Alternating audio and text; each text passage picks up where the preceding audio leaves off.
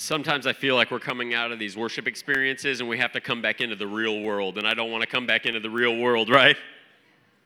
I think the Lord is doing something special here today, and I pray that you're attentive to whatever it is that he's speaking to you. I really do encourage you in that. There's some great things going on in this church. Uh, one of those things is that uh, our students are going to help out doing a, a small outreach thing this afternoon uh, to help out the Huntsville Pregnancy Resource Center. And so please stay around if you're a student. There's some pizza involved in the whole deal, so you'll be able to fill your belly while you're helping out. Uh, that's going to be immediately following church. As well, if you have recently received Jesus Christ in your life and you haven't been baptized, then this is your month, April thirtieth, so it's only a couple weeks away. We would love to participate in this stage in your walk of faith with Jesus Christ.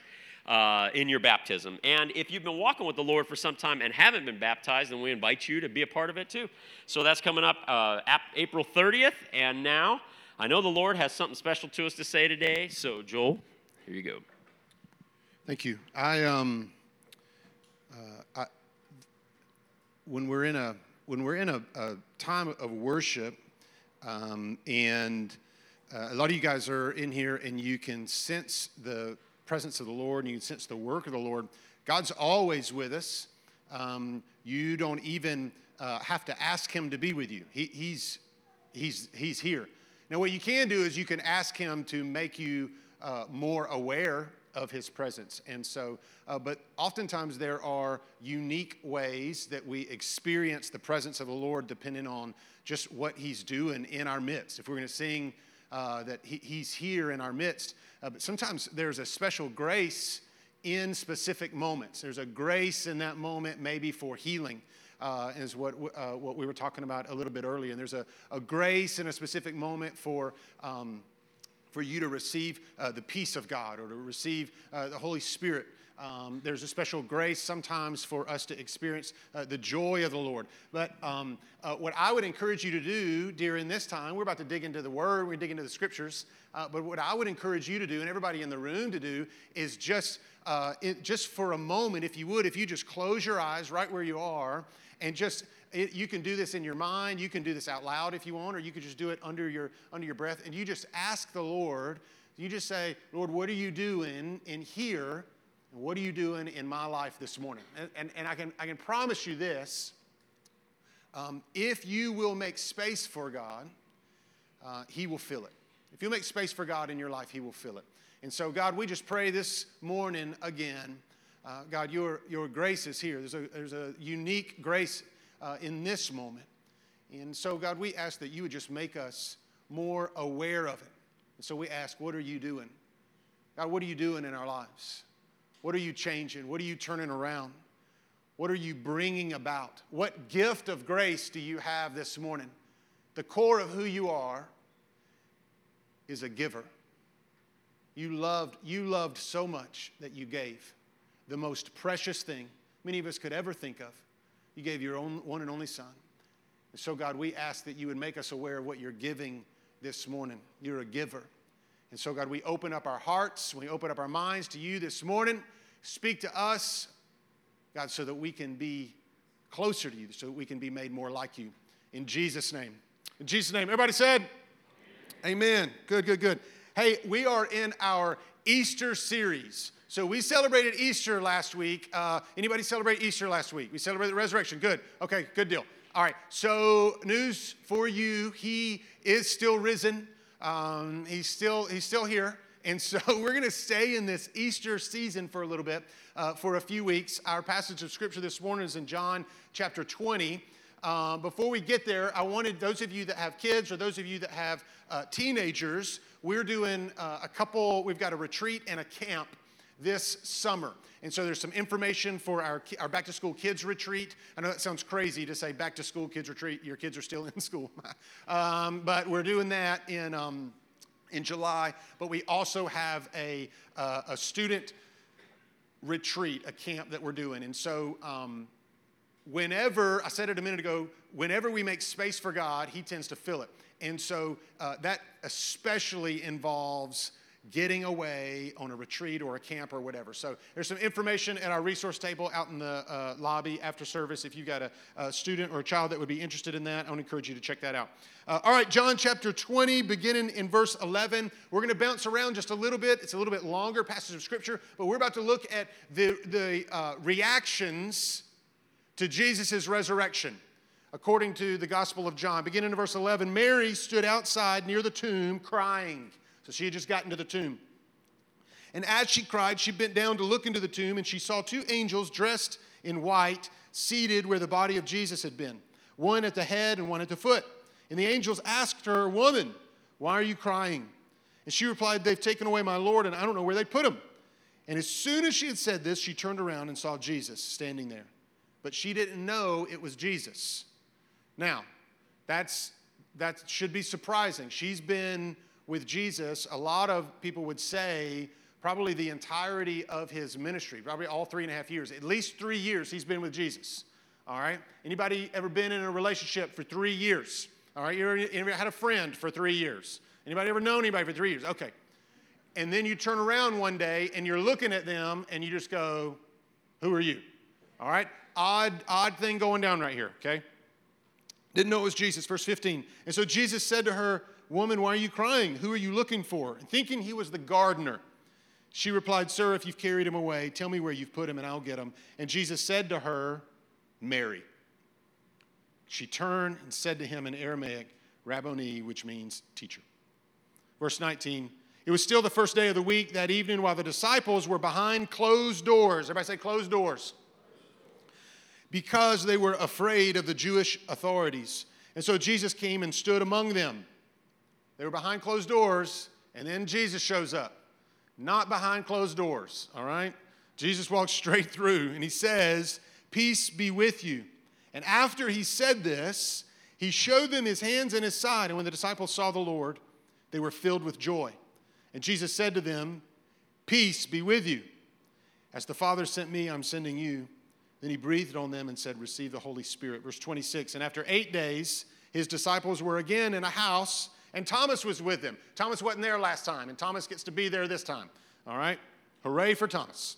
Even though the doors were locked, you guys notice in a pattern, Jesus entered and stood among them, and he said, "Peace be with you." And then he said to Thomas, "Put your finger here. Look at my hands. Put your hand into my side. No more disbelief. Believe." And Thomas responded to Jesus, "My Lord and my God." This is the word of the Lord. And everybody said, thanks be to God. So uh, last week uh, we had Easter. How did you celebrate Easter? Did you guys have uh, a good Easter? Did y'all go over to uh, anybody's house? Did you go to your own house to celebrate Easter? We had two services here at church. It was our first time. We were a little bit excited, all right? Had two services here. It was the first time for our church. Um, had our highest attendance ever for our church. Just a little bit of hoorah, you know, going on. We're a little bit excited. Um, people made commitments to follow Jesus. Again, a little bit of a hoorah going on over here. And um, we sang real loud. This is great. This is a great service. Um, we, we, had a, we had a good time.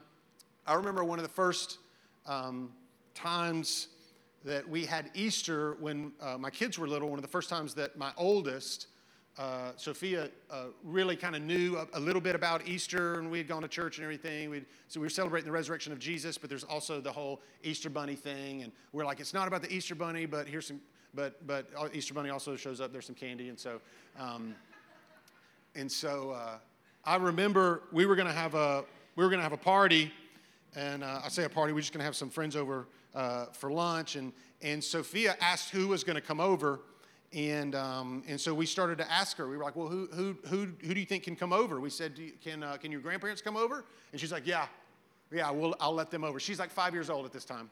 She goes, yeah, the grandparents can come over. And so we named some friends. We said, hey, can can, uh, can Joe and Mandy come over? And she goes, yes, they they can come over too. We said, well, what about the Easter bunny? She goes, no. No, I said no.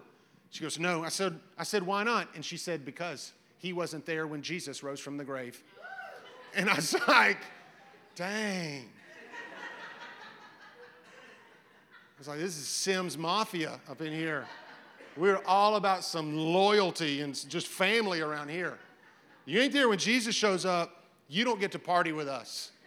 I was like, I'm raising my kids right. I still, I, I, I love the Easter season. I love this celebration. I love, um, I, I just love what we get to celebrate. Christians celebrate Easter really as the most significant celebration, spiritual spiritual event really in, in human history. It's always a celebration service. It it didn't start that way though.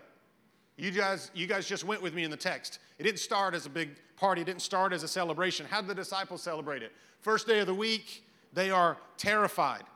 They had just quit their job earlier before they were following Jesus. They had left home, and some had sold everything that they had, and they had given it away. And for three years, they'd been immersed in this other way of life. And now there's no Messiah. There's no Savior. They don't know what's going on, and they're hiding in fear. Everywhere that they go, they're terrified. It's amazing that Easter doesn't really begin with, with peppy promises and happy songs, but instead with anxiety and confusion. Just confused. We can relate. We can relate. We, we're, we're not in just a, a moment or a season of anxiety, even in our culture today. We're, we're in an age of anxiety, an, an, an age of confusion. Today, uh, anxiety disorders are um, by far the most common disorder in, uh, in America. It affects uh, at least one in five adults. Uh, there was a study in the nineties, and it and it uh, they they what they, they were studying the sources of anxiety, and and uh, found out that those that really pursued those people that pursued money and looks and status were were more likely to feel nervous and depressed. All right, now it's in the nineties. I want you to think about what's happened in our society since the nineties. The vast majority of people are pursuing money or status or brand building of, of some kind. And the fruit of that is that the U S is now statistically the most anxious nation in the world. A lot of that, we knew those before twenty twenty. And so here we are asking the question, do we think anxiety has increased or decreased? I think we know the answer to that. It's, it's pretty clear. Our society now is in a desperate pursuit of peace. A desperate pursuit of peace. You just look around at where you work, at your own home, in your own family, in your own soul, in, in us. We're in a desperate pursuit of peace. Our, our, our vision of peace, though, um, Really, we define, a lot of times we define peace as just the, the absence uh, of the freedom from disturbance, and it and it's and it's basically tranquility. So you just got to ask, how, how do you think our world is moving toward freedom of disturbance and, and, and tranquility? We, we don't even have the ability. We don't even have the coping mechanisms to move toward peace. It, it, it, if our vision of peace is one with the absence of problems, that means we've moved into not a time of anxiety, but a, an age of anxiety. And so we're swimming in an ethos of anxiety, and we ache for peace. And the disciples resonate with that. The disciples of Jesus resonated with that. Many of them, um, many of you can resonate with that. The The Jewish vision for peace at the time, uh, there was a, there was a vision also. The, the vision of Rome, uh, the Pax the Pax Romana, built on really just fear and violence. Basically, the, the idea there was pay us taxes and, and we'll just leave you alone. But if you don't, we'll basically burn your house to the ground. All right? And so, but if you pay us taxes, and uh, we'll leave you alone and everything will be fine. You'll have peace. The Jewish vision for peace is basically based on the Romans being overthrown, and then God would raise up a military leader uh, like King David. And so imagine the disillusionment when none of this takes place. None of this comes about. None of it happens. In the middle of all of this, Jesus comes along in John fourteen, and he says this, "Peace I leave with you, my peace I give you. I don't, I don't give you peace as the world gives. So don't let your hearts be troubled and do not be afraid." And so there's something different going on with, with, with Jesus when he's resurrected. Nobody, resur- nobody recognizes the resurrected Jesus at first. Mary is sitting there and she's crying because she's lost her, what she believed to be the Messiah, but she had been following him for three years. And she's devastated. And then she sees Jesus, but she doesn't recognize him. It's hard for us to even grasp. And then he says her name, and then she recognizes, oh, wait, I know that voice. And she recognizes it's him. The disciples, they don't know what to think. Jesus walks through the wall. He, wa- he walks through the wall and walks into the room. What are you guys going to do if Jesus just kind of walks through the wall in here? What do we do? No, we're gonna we're we're gonna we're gonna, we're just gonna stand there in shock. Some of us are just gonna stand there. Some of us are gonna fall down to the ground. Some of us are gonna we're gonna beeline out those double doors right there. Somebody's gonna try to dive through one of these windows. We're not gonna know. It's gonna be we don't we don't know. So they're sitting there. They don't know what's they don't even know what's going on. And it wasn't until Jesus says, "Here, let me let me have your hand. Look at this." And there's something about they he he t- they touch the scars and they this, this is this is resurrected Jesus. A week later, Thomas is there. Finally, Thomas gets to be a part. Thomas says, I'm not believing nothing you guys say until I see it myself. Thomas gets a bad rap. I don't think Thomas needs a bad rap. A lot of you in here, me included, your friends come and tell you, you're like, hey, man, I don't know if you know this, but the guy we were hanging out with for three years, so he's alive now. He's resurrected. Uh, I mean, I've seen him. You haven't seen him. Just a few people have seen him, but he's resurrected now. What are you going to do?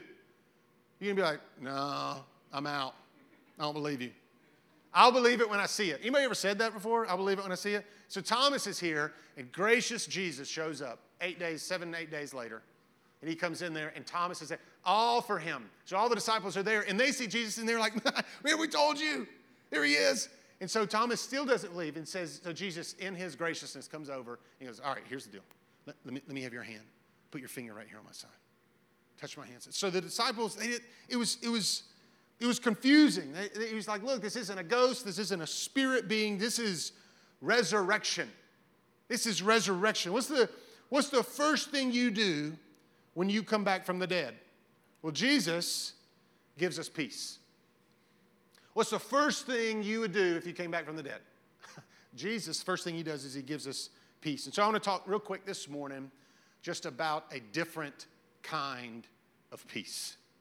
A different kind of peace. If you are in the world that I live in, if you're in the culture and the society that I live in, there is an ache for a real peace. There's a lot of people.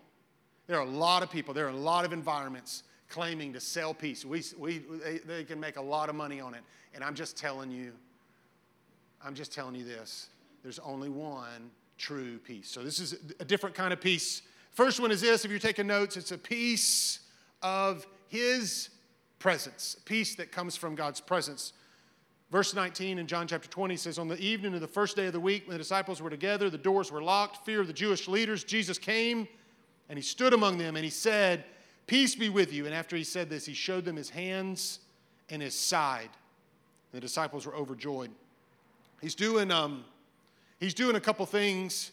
They're hiding because they're afraid, and Jesus appears and shows his wounds to him. And he's doing a couple things here. First is he's revealing his identity. Jesus wants them to know it's really him. It's not a ghost.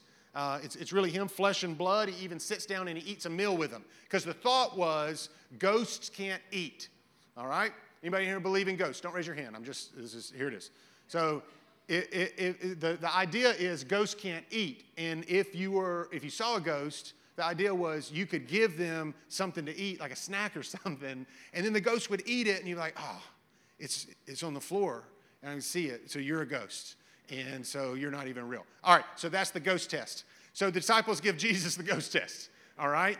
And he's standing there, Jesus is in there, and he's like, all right, just, just give me something to eat. And they're like, here goes nothing. And so he starts to eat, and so one is to reveal his identity. He's like, look, this is a real, this is me.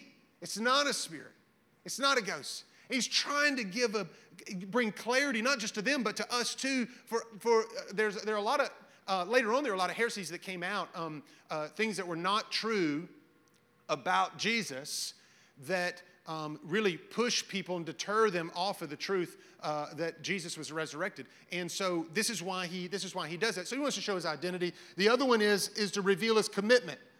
Just to show his commitment. He wanted them to see his source of commitment. Oftentimes, different um, causes would require people to show their scars that they had accumulated in loyalty to the cause. And so Jesus says, I, I want you to know, I want you to see these scars here reveal my commitment to you. And so Jesus' scars are the scars of proximity. They're the scars from a God who is drawn near to us. This was always his plan. It was always his plan to reveal his nearness. It's a God who, who's near. God created the world. If you go back in uh, Genesis one and two, he created the world in order that he could walk with humanity. He could walk with Adam in the cool of the day. We even get this picture of Adam walking in the cool of the day before the fall. Why? Because God wants to be near. He sends his prophets later on. They, Adam and Eve mess up, and then everybody messes up, and then there's all this sin and brokenness. And so God continues to send these messengers out. Hey, hey, hey, here's how to fix this. Here's how. Here's what you can do. God wants to be near to you, and so here's the thing that you can do. It's always been his goal. And so, so we, we see in Matthew, uh, the Gospel of Matthew, he says that um, he calls the, the Messiah Emmanuel, which means God with us. Lastly, Jesus shows up, and he says, look, I'm I'm here to show you that I'm with you. He's near in, in every space. He's near with us uh, in in obscurity. That's uh, that's probably that's, that, obscurity is a word that tends to be. I mean, it's it's something that people push so hard against as a culture. We push against obscurity because so many of us, as a culture, we want so desperately to be seen and to be known. And if you live in obscurity, obviously, how could that ever happen? And yet somehow Jesus, who is God in the flesh, lives thirty years of his life in obscurity. Nobody even knows really who he is. God understands what it feels like, what it looks like to be, to be overlooked and, and unseen. He's near to us in obscurity. He's near to us in mercy. He shows us his commitment to us in saving us from our sin. We have this story of this woman who's caught in adultery, and all these people come around and they're like, what are you going to say? Accuse her, judge her, show this. And and and yet, a lot of you guys know this story. What does he do? He he he shows mercy. You who have you who you who have no sin, you've never done anything wrong, why don't you be the first to cast the stone? You be the first to cast the stone. There's only one person in this group that could actually have thrown a stone. And that was the one that said, not me. How about you? Any any of you? He he's near to us in mercy. He's there's this crippled guy who uh, his friends bring him um, uh, to to Jesus, and he and he and he and he can't get to Jesus. There's a huge crowd in the way. Jesus is in a house and he's teaching, and so Jesus is um, uh, Jesus is teaching, and so this this uh, crippled man's friends bring him and and pick him up and put him on the roof. All right, anybody ever been on a roof before? All right, they take him and put him on the roof, and then they dig a hole in the roof. Anybody ever fell through the roof before? I gotta have my hand up. All right, yeah, I saw. I see a couple of hands. They're like, I did, I did fall through. I'm not raising it high though, Joel. You're not getting me on this one. Um, so they dig a hole through the roof. Then they lower the guy down, and the first thing Jesus says, "Hey, you know what? Your sins are forgiven." And everybody's like, "Wait a second." Who gets, only God gets to forgive sins. And Jesus says that. He says, but just so that you know that I have the power to both forgive sins and to heal, he looks at the guy and he says, get up and walk. And so now his sins are forgiven, and now he said, why? Because Jesus is revealing his nearness to us in mercy. He's near to us in our fear. People were afraid of death and disease and the evil one. And every time Jesus draws near and he says, don't fear, don't fear, don't fear. He's in the storm on the boat. There's this huge storm. He looks at his disciples. He says, don't be afraid. Don't be afraid. And they're like, Jesus, are you aware of the storm? The waves are crashing into the boat. We're going to die. And he says, don't be afraid. This is before he'd even calmed the storm. What is God's message to you in the middle of the storm? Don't be afraid. Don't be afraid. Don't fear. Jesus in the room again with his friends, and he says, what? Peace be with you, because I'm, I'm still here. I'm still with you. It's a different kind of peace. It's a peace that comes from his presence. He had to, Jesus had to break through their, their barriers, these fearful barriers of walls and locked doors, just in order to say, peace be with you. There's like a life cycle of peace, all right? Life cycle of peace kind of starts with this. It starts in, with wonder, all right? Think back uh, think back in, in wonder. It starts small with this just innate sense of wonder. Think back, you know, when you were little and you sit and play in the dirt and you'd build like dirt houses, all right? And you just like, oh, look at this. This is, and you crawl over and you see a flower and you just stare at the flower.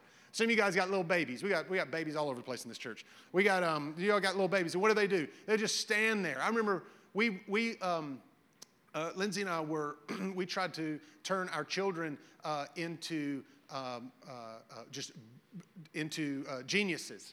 And so uh, when they were infants. And the way we did that was that we were told that if we played them a video uh, called Baby Einstein, our children would turn into basically genius Einsteins. And so we would play this video, and I was like, I can't wait to see this. And I remember seeing the first video of Baby Einstein, and I was like, I, look, I know this is for the babies, but I'm going to watch it too because I could, could use some work. And so we turned the video on, and I'm like, here comes Baby Einstein. My kids are about to be so smart. And it's like a candle. It's just a candle, and it's lit, and there's a little flame, and it's like thirty seconds of a candle, and I'm waiting. I'm waiting on the next thing. I'm like, this is kind of prep because the next thing's going to get you, and then they're going to teach me. It's not. The next thing's like a stuffed animal.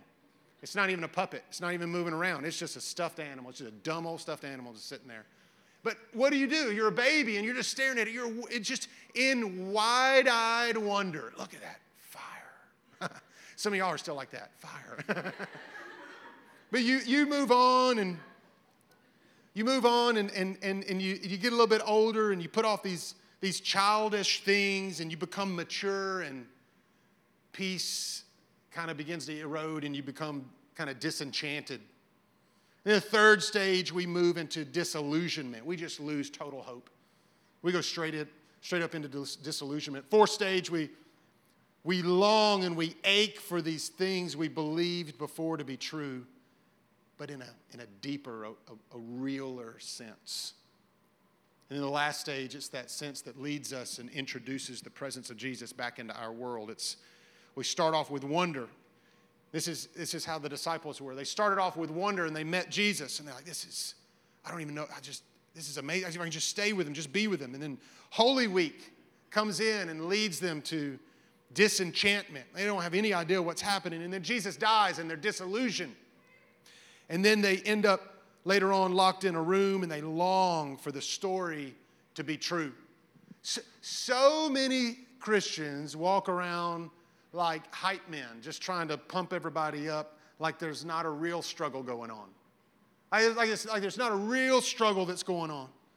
And that's not the peace that Jesus is talking about here. It's not a cheap peace. Jesus doesn't provide pe- uh, cheap peace. It's a costly peace. The peace Jesus is talking about is one that breaks through the walls of disillusionment and despair and brings resurrection hope, meeting those longings for peace in a deep and a real way. That's the peace of his presence. It's a different kind of peace. A second one is a peace of purpose. Purpose. John chapter twenty, verse twenty-one, again, Jesus says, "Peace be with you. As the Father has sent me, I'm sending you. I'm going to send you the same way." What's the purpose of resurrection? What is the purpose of death? What is the purpose of his life and ministry? It's, it's, it's can be confusing that the person of Jesus is so can be so poorly represented today. Most people think of followers of Jesus a lot of times as just the, the, the fun police. Your job as a follower of Jesus is to go around and look for fun and shut it down. Shut it down. Is that, I'm sorry, are you having fun over there? Nip it. Get rid of it. It's, it's, it's, it's terrible. It's terrible that that's the, that's the picture in our mind. That's the vision we have of Christ followers, a lot of us. Even with if you follow Jesus, you're like, yeah, isn't, is that not it? Is that not we? When we go to heaven, we party. But right now, we just walk around like this. And then if you don't follow Jesus, you're like, yeah, Joel, you pretty much summed it up. That was it. Like, that's that's y'all's job, right? It's it's it's terrible. Our vision is, is to control everybody's joy. But it's nothing. It's nothing like that that we see in the Gospels. John three seventeen. So John three sixteen, verse a lot of you guys know. You've seen it painted on stuff. Um, John three seventeen, for God did not send his son into the world to condemn the world, but to save the world through him. Jesus came to reconcile and to redeem humanity, not, not take away, not to take away. Imagine you were abandoned at your most crucial hour. You're finally able to have those people in the same room with you again, okay? You're, you're, you've come back. You're at the top of your game.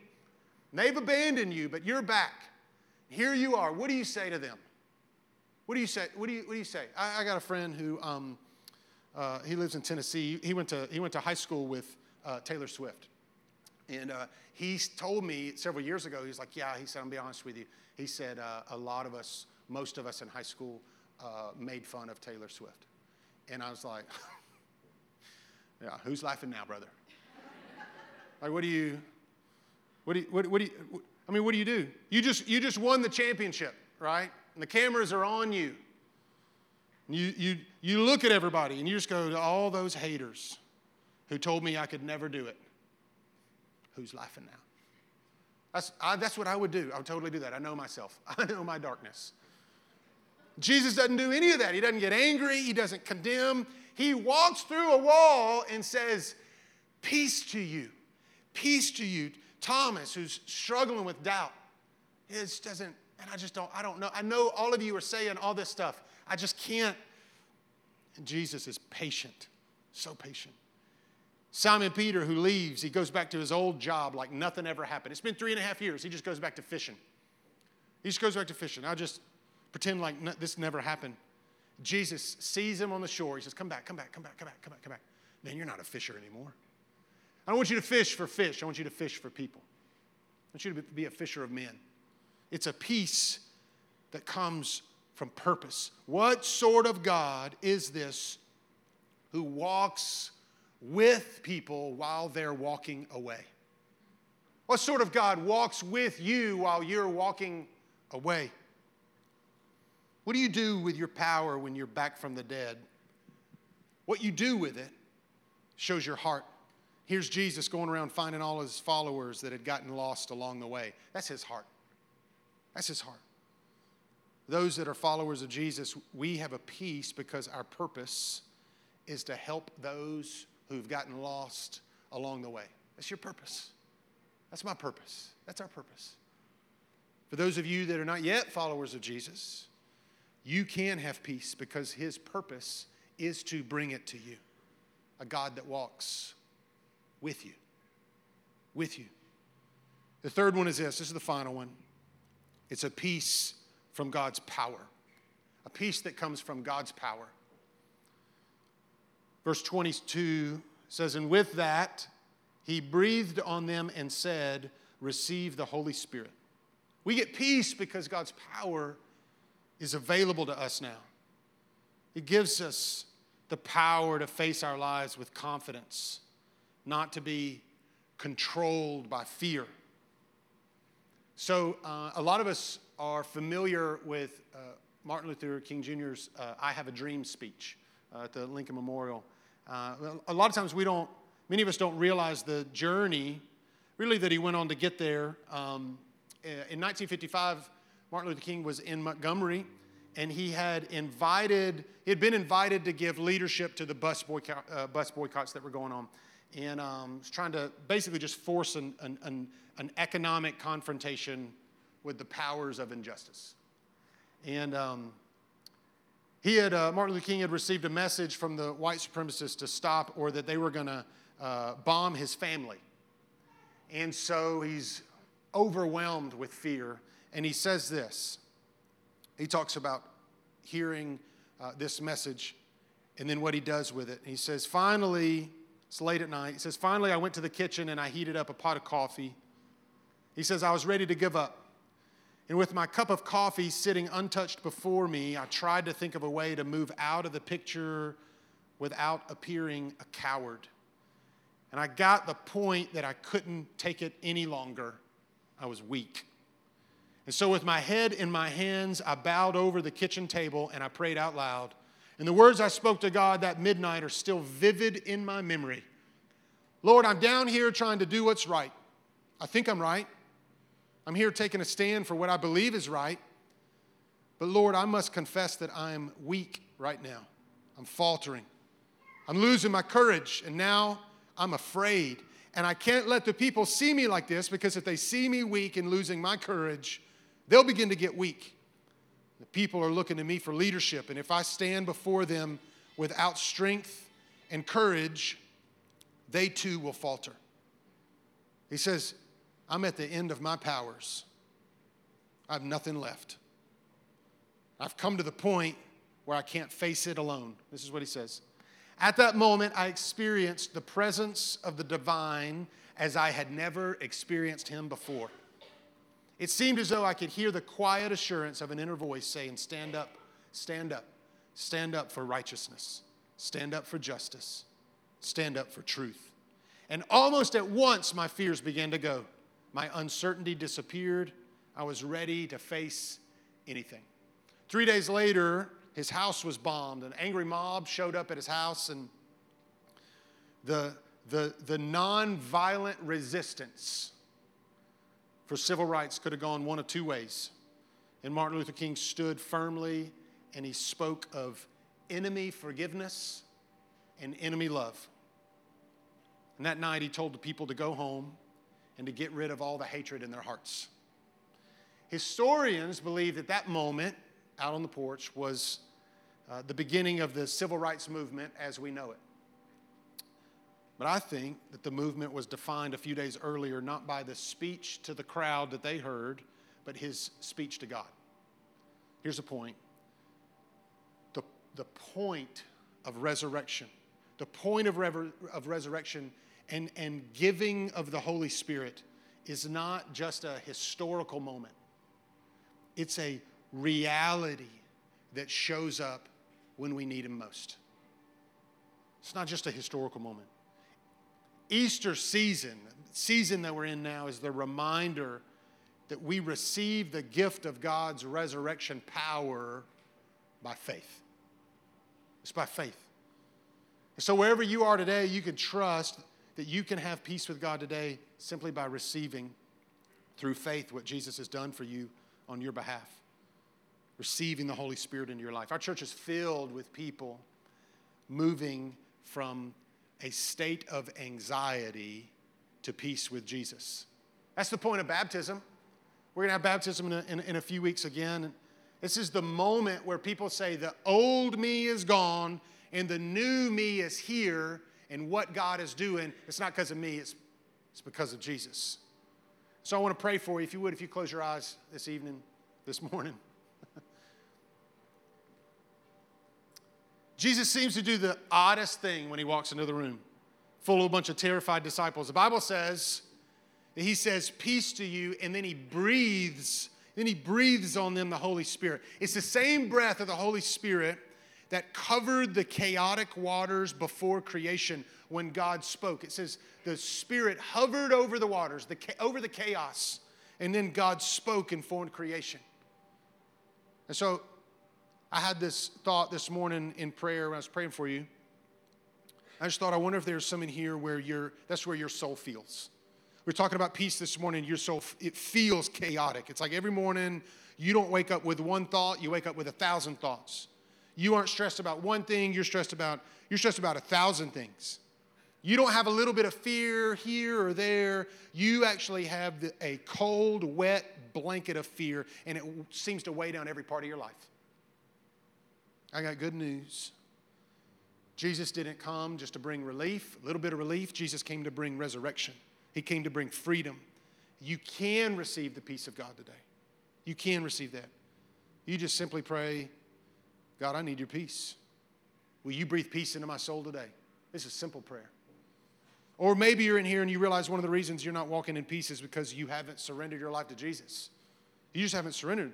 There can't be a resurrection without a death. There's no resurrection without a death.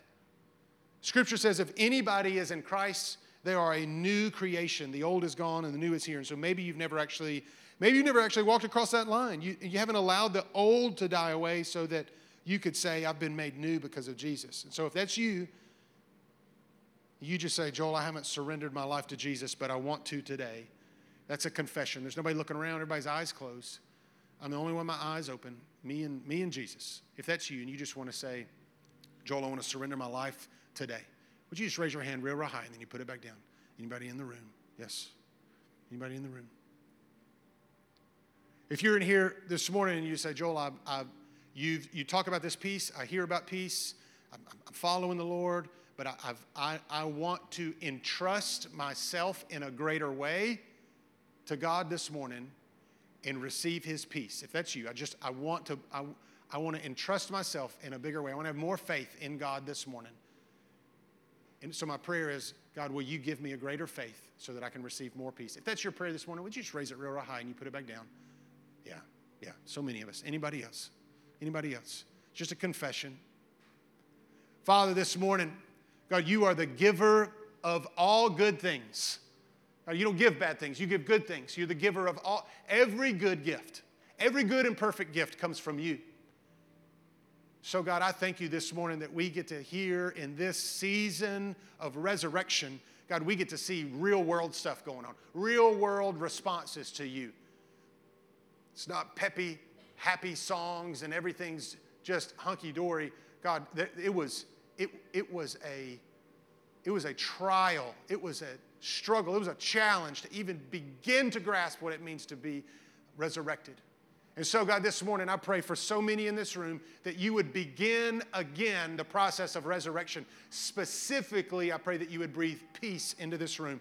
God, as you began a work of grace earlier in worship while we were singing, God, and you began to do a work of grace in this space, God, I pray that you would bring it, God, you would complete it in this moment. Breathe peace on the lives, on the hearts, on the minds, on the souls of the people in this room. That's what you give. So, God, we open our hearts, open our minds to you. We receive your work, your peace this morning. In Jesus' name, amen. Amen. What a good morning. Good worship and good word. Uh, I encourage you. I was thinking about this just a moment ago. It feels good on a Sunday. I walk out and I'm like, man, I'm full. Um, but tomorrow, if you wake up and you feel, you know, in your soul, oh, goodness, the reality's hitting me again. Remind your soul of what you've learned today. Remind yourself God gave us His presence and His purpose and His power, and it's with you. As a follower of Jesus, that's yours. So remind yourself of that, and it will um, it will make it'll change the course of your day, your perspective, because you're walking out with Jesus with you, with the Holy Spirit with you, and that changes everything. So those, that was awesome. Hey, good morning, and thank you for worshiping with us. If it's your first time here at Four Corners Church, I want to say thank you for being with us. We're so glad you chose to worship with us today. Uh, if you wouldn't t- mind taking a moment, in each of the seats there is a worship guide and a connection card inside. Uh, Joel and I would love the opportunity just to write you a note thanking you for being with us. So if it is your first time, or maybe you've come a few times but you've never filled out a connection card, I'd encourage you uh, to stay a moment, fill one out, and you can drop it off in the drop box in the back. Uh, we'd love to reach out and say thank you for being with us. Uh, there's also some spaces. If you're wanting to be baptized, I know we've talked about that a little bit at the end of the month, let us know by just filling it out and and check marking baptism or anything else that you're interested in, and we will reach out to you this week about that. Also on the back side, I like to remind you that there are a Ask God, Thank God space, and so if you've got something you want our prayer team to be praying with you about, we would love that opportunity. Our church believes in prayer. We believe in standing with you, and um, and so let us know how we can uh, be praying on your behalf this week. Uh, you can also drop, anybody can drop off a connection card in the back drop box. Uh, after church, I know we've we've already said our students, which would be sixth through twelfth graders. If you want to stay after, we're going to be in the meeting room just across uh, the hall once you exit the auditorium. I've got pizza, and we're going to be working on something that this local um, Huntsville Pregnancy Resource Center asked us for help with. So I'm really excited about that, and I wanted to link that with those of you who give so faithfully to Four Corners Church. Uh, if you're not a student, then you can't stay, but you've also been able to, um, in, in your giving, you're able to provide a space where students can learn and can practice giving. So they're going to stay after and work on something and be able to give back to this local uh, outreach, and it's because of your faithfulness that we're able to do that. And so I want to say thank you. Uh, if you want to give to God through our local church, you can do that either by uh, dropping off an offering envelope in the back in that drop box, or you can get online on the website or text uh, a certain number, I believe it was on the screen a moment ago, um, to do that by text. But I just want to say thank you. Thank you, Four Corners Church, for giving Uh, like like God said, cheerfully, and you do it, and uh, and we see it, and I believe our community is seeing it too. They're being impacted by that. Great. Hey, will you guys stand up with me? I want to pray for you. Um, before we do, if the, our prayer team, if you guys would come forward uh, and come up here, if you have a prayer this morning, a specific uh, a specific need that you would like prayer for, uh, I'm going to pray for everybody, and then we're going to dismiss. But I want to invite you in just a minute. You're welcome to come up here and find somebody from our prayer team. They would love to agree with you in prayer. There's something powerful uh, for a lot of reasons, but there's something powerful about taking your needs to God, but taking your needs to God with somebody else and agreeing in prayer. And so don't carry that alone. Uh, uh, share that and and and take that to God and see. Let's let's let's see if uh, this morning's testimony.